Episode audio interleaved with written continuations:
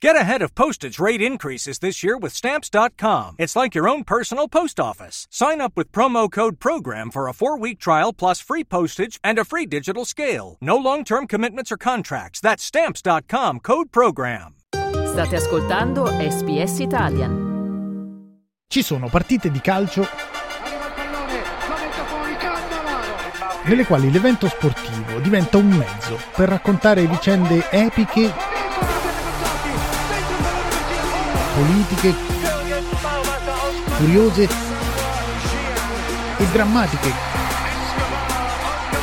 che hanno segnato la storia degli ultimi 50 anni.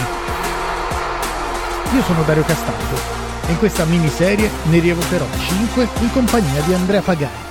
Storie mondiali, una serie di SBS a cura di Andrea Pagani e Dario Castaldo. Ciao Andrea. Ciao Dario, buongiorno a te e a tutti gli ascoltatori.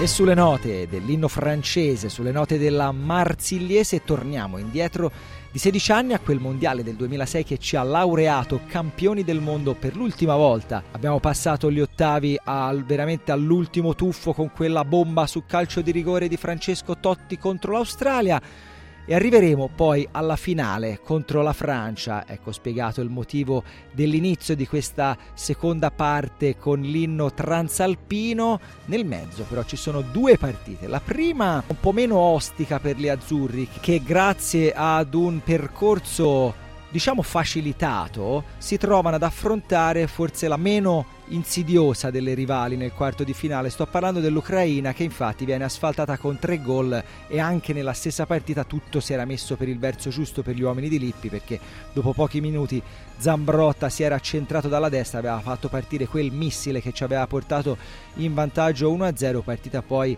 risolta anche dalla doppietta di Luca Toni che non ebbe molte occasioni di sventolare la sua mano accanto all'orecchio, ma in quella partita mise in ghiaccio il quarto di finale e quindi superammo quell'ostacolo senza troppi grattacapi. Ecco. Dopodiché si arriva alla partita per antonomasia. Ora, dalla nostra prospettiva è facile identificarla come la partita perché ogni volta in cui la posta in palio è stata particolarmente alta l'abbiamo vinta una finale e due semifinali mondiali, mettici anche una bella semifinale europea. Nell'82 e nel 2006 per noi Germania fa rima con vittoria mondiale, poi c'è il 1970 con quel 4-3 all'Azteca di Città del Messico sul quale Riccardo Cucchi ha anche scritto un libro per cui gli ho chiesto quali siano a suo avviso i significati reconditi di Italia-Germania e perché sia un punto di riferimento continuo. Ma innanzitutto perché credo che in Europa probabilmente Italia-Germania possa essere paragonato ad un derby. Il derby d'Europa, eh, chissà per quale ragioni strane, arcaiche, storiche, probabilmente legate a, a tradizioni che sono molto lontane nel tempo, eh, questo questa partita rappresenta veramente per le due nazionali un punto di riferimento continuo ecco, nella loro storia, nel loro evolversi anche calcisticamente.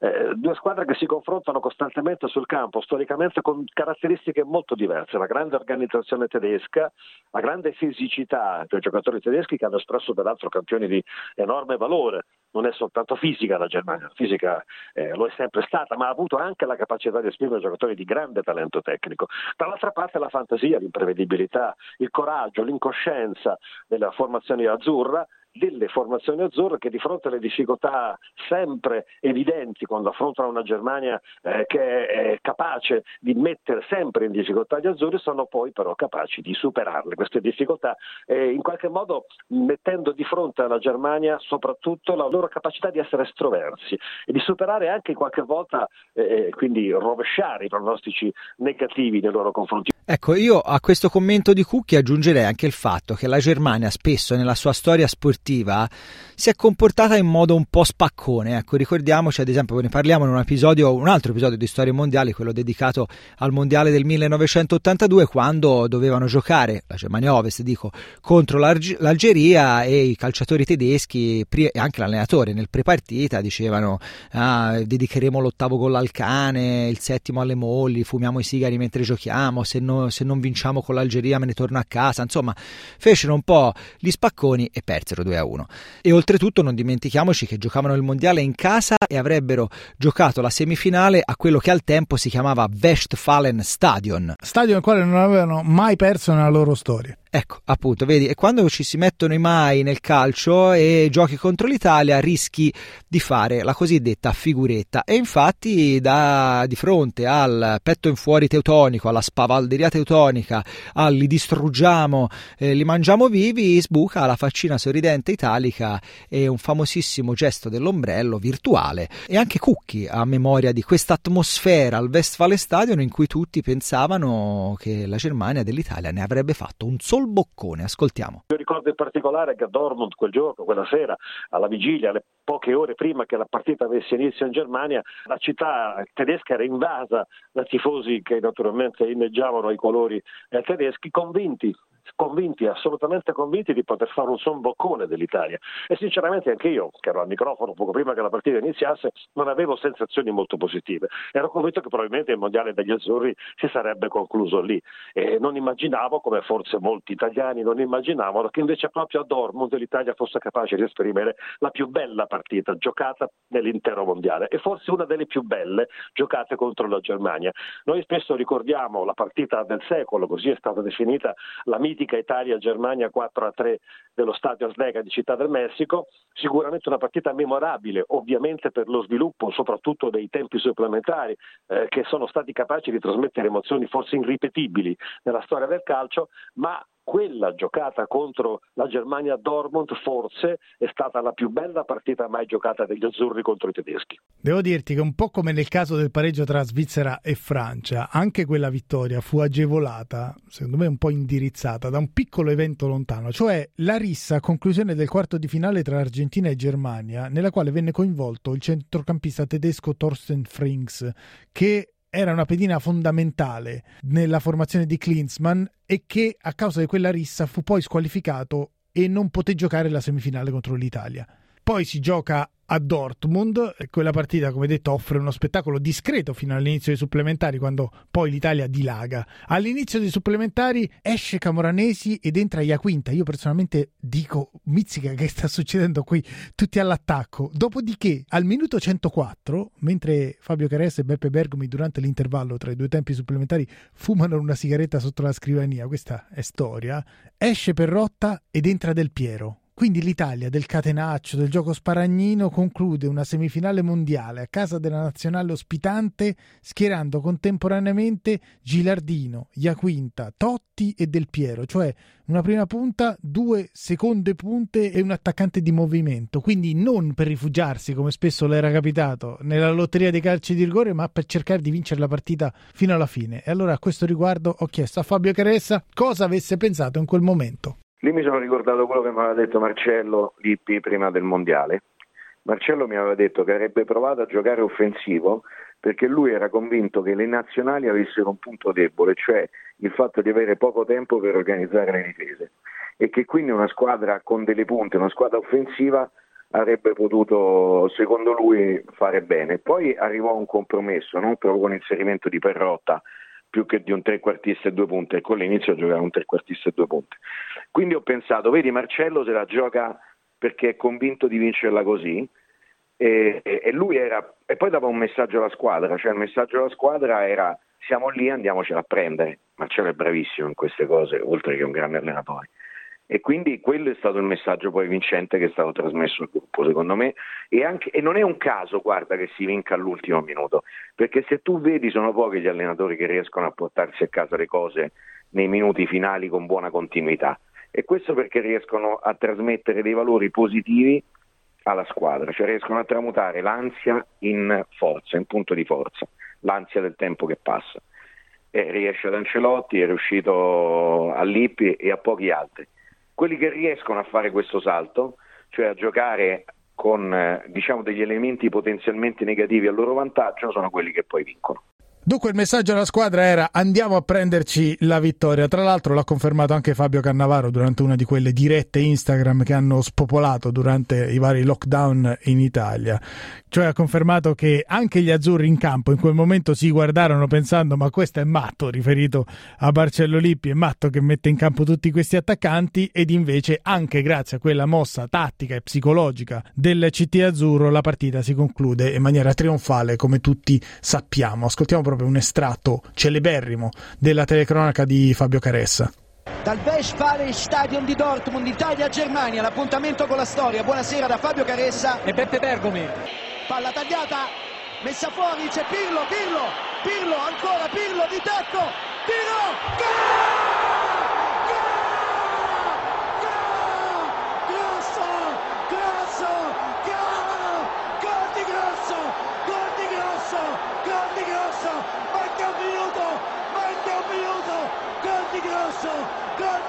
Grosso, gol di Grosso, incredibile, incredibile, siamo sopra il banco minuto, siamo sopra il banco minuto. Arriva il pallone, lo mette fuori Cannavaro, poi ancora insiste Podolski, Cannavaro, Cannavaro, il contropiede con Totti, dentro il pallone per Girardino, Girardino la può tenere anche vicino alla bandierina, cerca uno contro uno, Girardino, dentro del Piero, del Piero.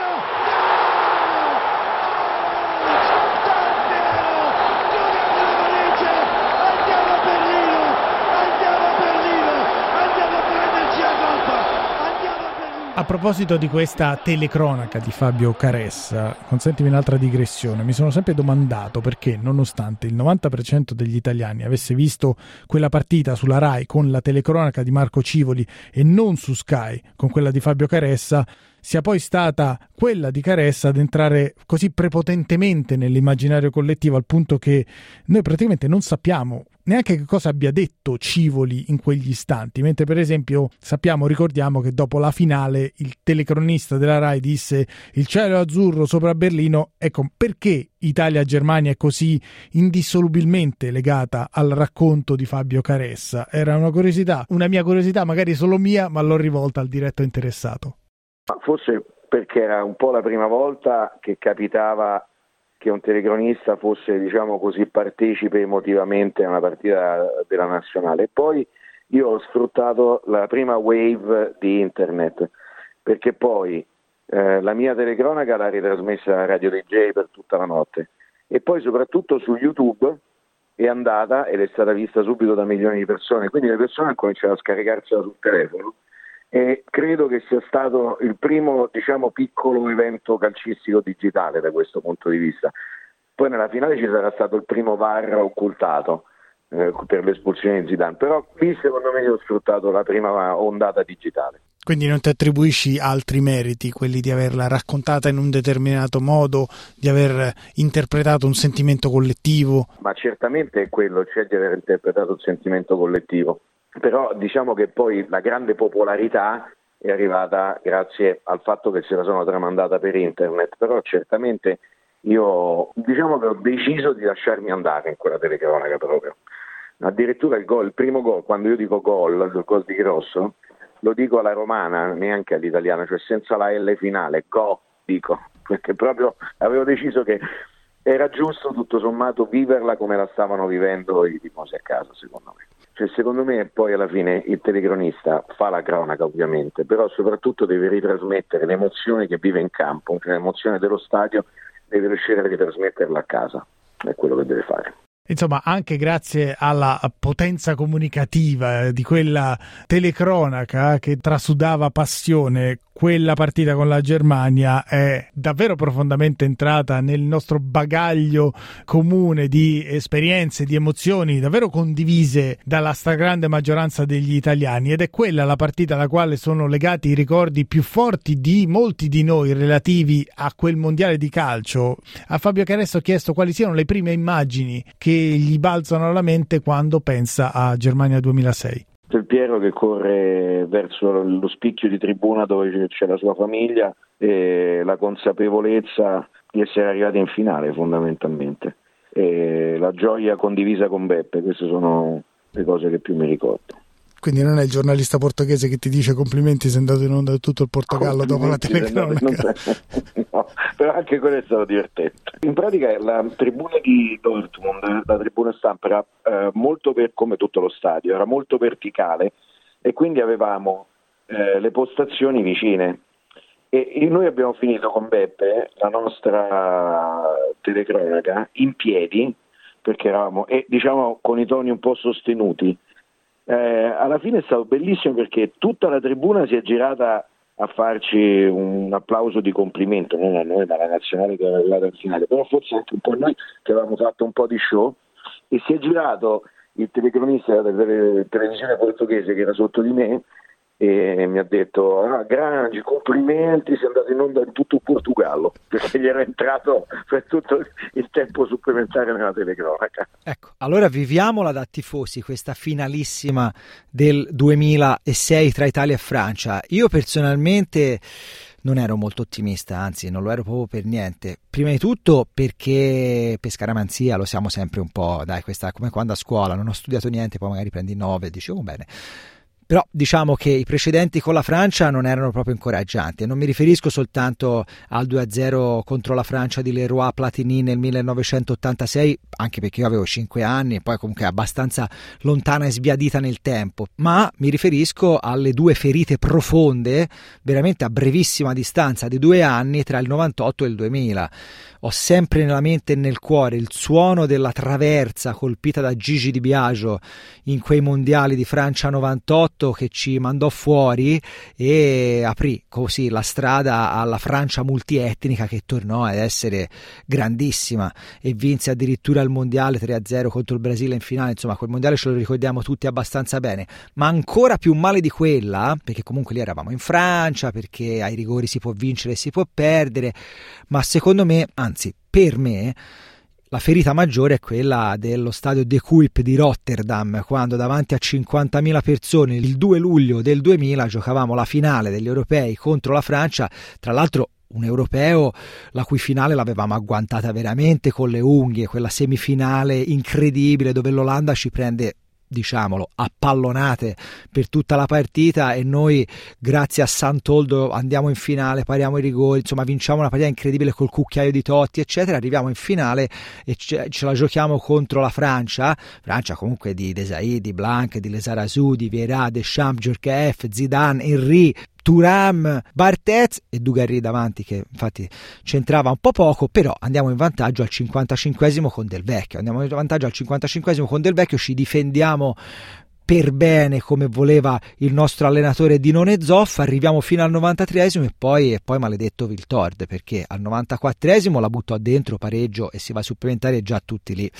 Se la sentivano così scivolare lungo la schiena. E infatti al 103esimo lo stesso Will Tord, che non è mai entrato per questa partita nelle mie grazie, serpentina sulla sinistra, palla nel mezzo e golden goal di David Trezeguet che ci condanna. E quindi, e quindi sia scaramenticamente che anche con precedenti alla mano non eravamo certo i favoriti di quella finale. Senti, prima di rievocare la cronaca di quella finale, continuando ad oscillare tra il racconto e il racconto del racconto, a Riccardo Cucchio chiesto come si sia preparato per la finale mondiale, verosimilmente la partita più importante anche della sua carriera di radiocronista e quanto l'abbia sentita. L'ho sentita molto, moltissimo. Del resto io credo che la finale mondiale sia un traguardo che ogni radiocronista sogna evidentemente di poter raggiungere. Per me quella è stata la prima finale con l'Italia. Eh, nel 94 toccò a Sandro Ciotti raccontare a Pasadena, a Los Angeles, la finale tra Italia e Brasile. Ricordiamo tutti il calcio di rigore sbagliato da Baggio, la grande delusione degli italiani, ma anche quella di Ciotti, che non fu in grado di gridare come invece era successo ad Enrico Meri nell'82 e a Carosio nel 34 e nel 38 di gridare nelle lettere Italia campione del mondo. Quella sera quando la partita iniziò io speravo, speravo, sognavo di poter dire e gridare anch'io alla fine Italia campione del mondo, ma certamente non immaginavo che ciò potesse succedere davvero. Ho passato in sonno la notte precedente la gara per la forte responsabilità che gravava sulle mie spalle di raccontare ai radioascoltatori italiani una finale di una gara così importante e voglio raccontarti un piccolo dettaglio. Ho pensato ripetutamente se fosse il caso di preparare, scrivendo qualche appunto, l'epilogo, ecco, quindi immaginando una sconfitta immaginando una vittoria. Alla fine, dopo aver pensato e magari anche provato a scrivere qualcosa, decisi che era meglio andare a braccio. Non scrivere nulla, non portare appunti e lasciarsi trasportare dal momento, qualunque cosa fosse successa, accompagnando evidentemente con la propria personale emozione il commento finale. E così ho fatto. Un fatto particolare di quella partita è che l'inizio era previsto per le 20 io, Andrea, avevo deciso, ricordo, di vederla assieme ad alcuni amici al Circo Massimo, quel catino naturale nel centro di Roma dove poi gli azzurri festeggeranno effettivamente il successo con quella parata, con un bagno di folla strepitoso, ma che nelle fasi finali dei mondiali era diventato il luogo dei raduni di massa davanti ai maxi schermi. Prima però, io che anche all'epoca eh, in Italia presentavo un programma radio a causa del quale mi svegliavo alle 5 di mattina, proprio come qui, avevo trascorso il pomeriggio al mare con due amici, ero tornato a casa solo nel tardo pomeriggio, davvero cotto, bruciato, e dopo la doccia, in attesa di eh, prepararmi ad uscire, tanto il circo massimo era sì e no 10 minuti da casa, mi ero sdraiato sul letto e lì ero crollato davanti al telegiornale. Tant'è che il rigore trasformato da Zidane, che ha aperto la finale di Berlino, me lo sono proprio completamente perso. Mi sono svegliato soltanto a causa del baccano che ho sentito venire dalla strada quando poi al diciannovesimo minuto ha pareggiato Materazzi di testa, altrimenti la finale del mondiale forse me la sarei completamente persa. Vogliamo approfittarne per ricordare i momenti salienti della finale di Berlino? Comincia la finale del campionato del mondo 2006. Partiamo noi. Zambrotta. Sadoviera, prima monito della partita Zambrotta. Palla allargata, arriva il colpo di testa di Henry. C'è Malluda in area di rigore, Malluda passa, calcio di rigore.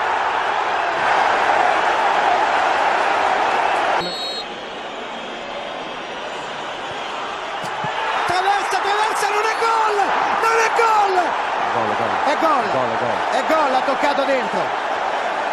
Francia in vantaggio. Toni, grosso. È pronto ad andare Pirlo, il secondo palo, pallone arriva. Gol! Materazzi! Gol! Materazzi! Siamo ancora Materazzi.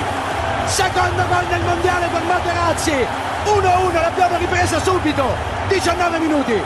Italia a terra dalla parte opposta una gomitata di Trezeguet, dice Buffon. Il quarto e il quinto uomo vengono chiamati in causa.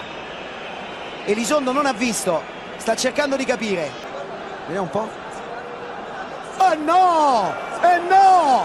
E no! E no! Indecente Zidane. E l'ha visto, adesso lo tira fuori. No, non l'ha visto, gliel'hanno detto. Rosso per Zidane che se ne va giustamente sotto la doccia, sotto la doccia, sotto la doccia, sotto la doccia. Pirlo contro Bartes. Sì! Sì! Il toro contro Buffon. Rete. Sì! Sì! Due. Lo conosci?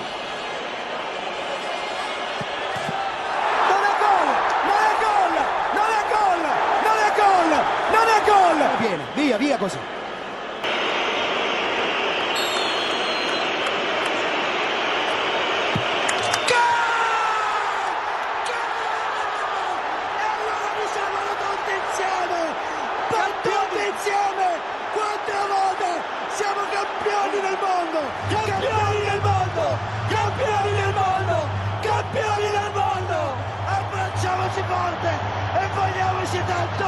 Questo è quel che disse, che gridò, che urlò Fabio Caressa al microfono di Sky quando l'Italia, grazie al rigore di Grosso, batté la Francia e si laureò campione del mondo per la quarta volta. Viceversa fu più sobrio Riccardo Cucchi, al quale ho chiesto come decise di raccontare quel momento storico per il nostro calcio, per il nostro sport e per il nostro paese.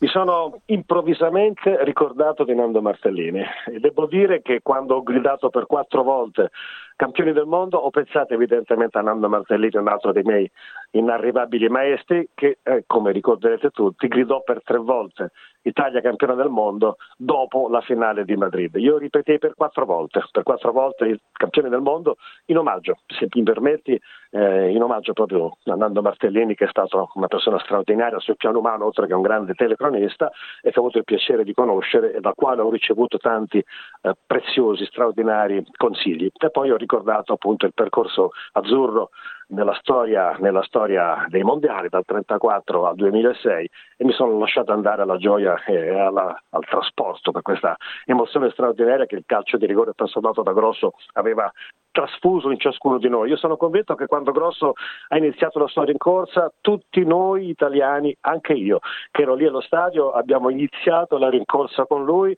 tutti quanti abbiamo calciato quel pallone verso la porta, tutti quanti abbiamo segnato quel gol che ci ha fatto sentire campione del mondo.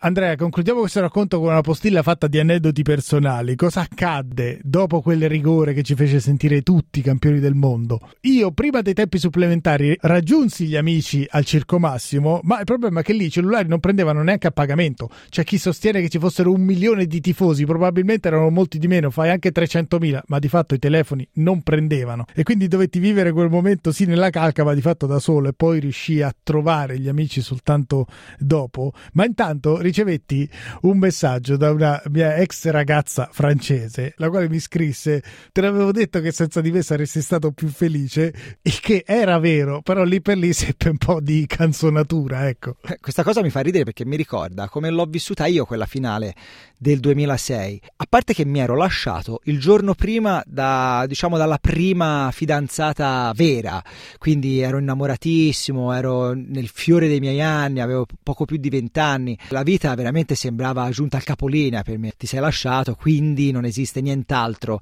al di là di questa storia. In più, la mattina dopo mi svegliai e vidi che stasera giochiamo contro la Francia, quindi riperdiamo. Quindi, uno, mi sono lasciato, due, perdiamo la finale del mondiale contro la Francia.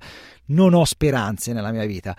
In più, la, gruppo, il gruppo dei miei amici organizzò una proiezione con videoproiettore e schermo in una casa di campagna di uno dei ragazzi. E io feci notare che noi giocavamo alle 8 di sera e molto probabilmente essendo estate eh, la luce del sole avrebbe impedito alla lampada del proiettore di proiettare con forza sullo schermo e infatti avevo ragionissima perché praticamente abbiamo ascoltato la radiocronaca di Fabio Caressa fino alla testata di Materazzi da lì cominciò a scendere il buio le tenebre scesero sul Livorno ma anche sulla Francia perché Zidane se ne andò a fare la doccia, la situazione psicologica cambiò e quindi questo è il modo in cui ho vissuto il mondiale, la finale dei mondiali, dei mondiali del 2006. Ecco, questo è quel che accadde ad Andrea Pagani e Dario Castaldo subito dopo la conquista del quarto mondiale da parte dell'Italia. Invece, cosa fece il radiocronista che aveva dato tutto, che aveva vissuto tutto da vicino ed era ancora più parte della storia di un successo mondiale? Fabio Caressa ha raccontato pubblicamente di essersi imbucato nel buffet organizzato dalla FIFA e di aver anche rimediato da bere e da mangiare per tutta la troupe di Sky, di tutti i colleghi, tra l'altro rispondendo pure io so campione del mondo ai delegati FIFA che cercavano di fermarlo sulla porta. E invece Riccardo Cucchi, ascoltiamolo. Ho passato la notte insonne anche successivamente alla partita perché l'adrenalina che avevo nel sangue era talmente tanta che mi impediva di prendere sonno. Passeggiai per Berlino fino all'alba, quando naturalmente ripresi a lavorare per i resoconti necessari ai giornali radio che dal mattino cominciavano le loro edizioni. Quindi due notti insonni, quella precedente e quella dopo. Ecco, quell'adrenalina, quell'euforia effettivamente si respirarono per alcuni giorni e per alcuni giorni, come aveva detto detto Fabio Caressa, fu decisamente più bello essere italiani. E a questo riguardo, Andrea, tu vai mai sul web alla ricerca di immagini, di video, di estratti, di partite, di telecronache, come abbiamo detto, per cercare di rievocare i momenti di quell'avventura azzurra e riviverla a distanza di tempo? Ma assolutamente sì. Guarda, per quel mondiale metto da parte diciamo le simpatie personali o antipatie personali che ho per i singoli allenatori, giocatori eccetera e mi godo proprio la cavalcata trionfale di Cannavaro con quel commento di Caressa poi perché quando nelle giornate un po' grigie mi, in cui mi sento un po' giù non solo mi metto quel video di quella cavalcata trionfale del gol di Del Piero in semifinale contro la Germania che secondo me più, di tu, più della, della finale con la Francia personalmente ha regalato le emozioni più forti ma per quanto riguarda la Francia quando invece sto ancora più giù, mi vado a vedere le facce, specialmente di Domenech e di Will Tord dopo la sconfitta ai rigori contro l'Italia in finale. Tu ce l'hai proprio con Will Tord Ford non l'hai mai perdonato, quel pover'uomo. No, infatti, no, no, no, ma che pover'uomo, ma figuriamoci. E invece abbiamo chiesto proprio a Fabio Caressa, visto che è stato lui il cantore delle gesta azzurre a Germania 2006, se cerchi mai di rivivere quei brividi riascoltando se stesso. Allora, se mi capita mi riascolto, cioè se capita la partita su una televisione, su una cosa, eh, la riascolto, però non la vado a cercare perché non c'è cosa peggiore che vivere legati al passato e con la testa all'indietro. Io sono contento di averle fatte, ma per me la partita che conta è la prossima.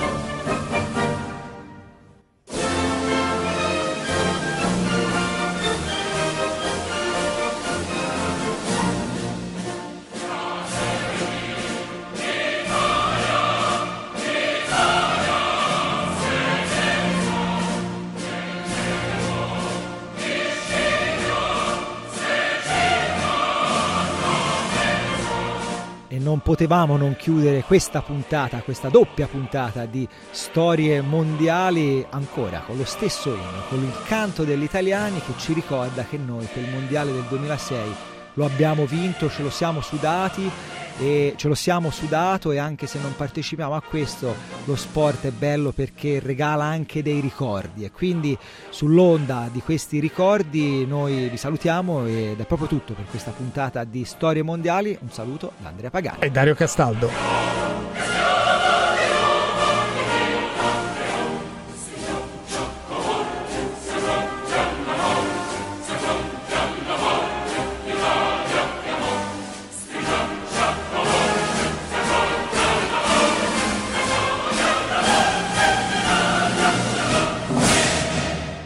Sono partite di calcio nelle quali l'evento sportivo diventa un mezzo per raccontare vicende epiche, politiche, curiose e drammatiche che hanno segnato la storia degli ultimi 50 anni. Io sono Dario Castaldo in questa miniserie ne rievocherò 5 in compagnia di Andrea Pagani. Storie mondiali, una serie di SBS a cura di Andrea Pagani e Dario Castaldo. Ciao Andrea. Ciao Dario, buongiorno a te e a tutti gli ascoltatori.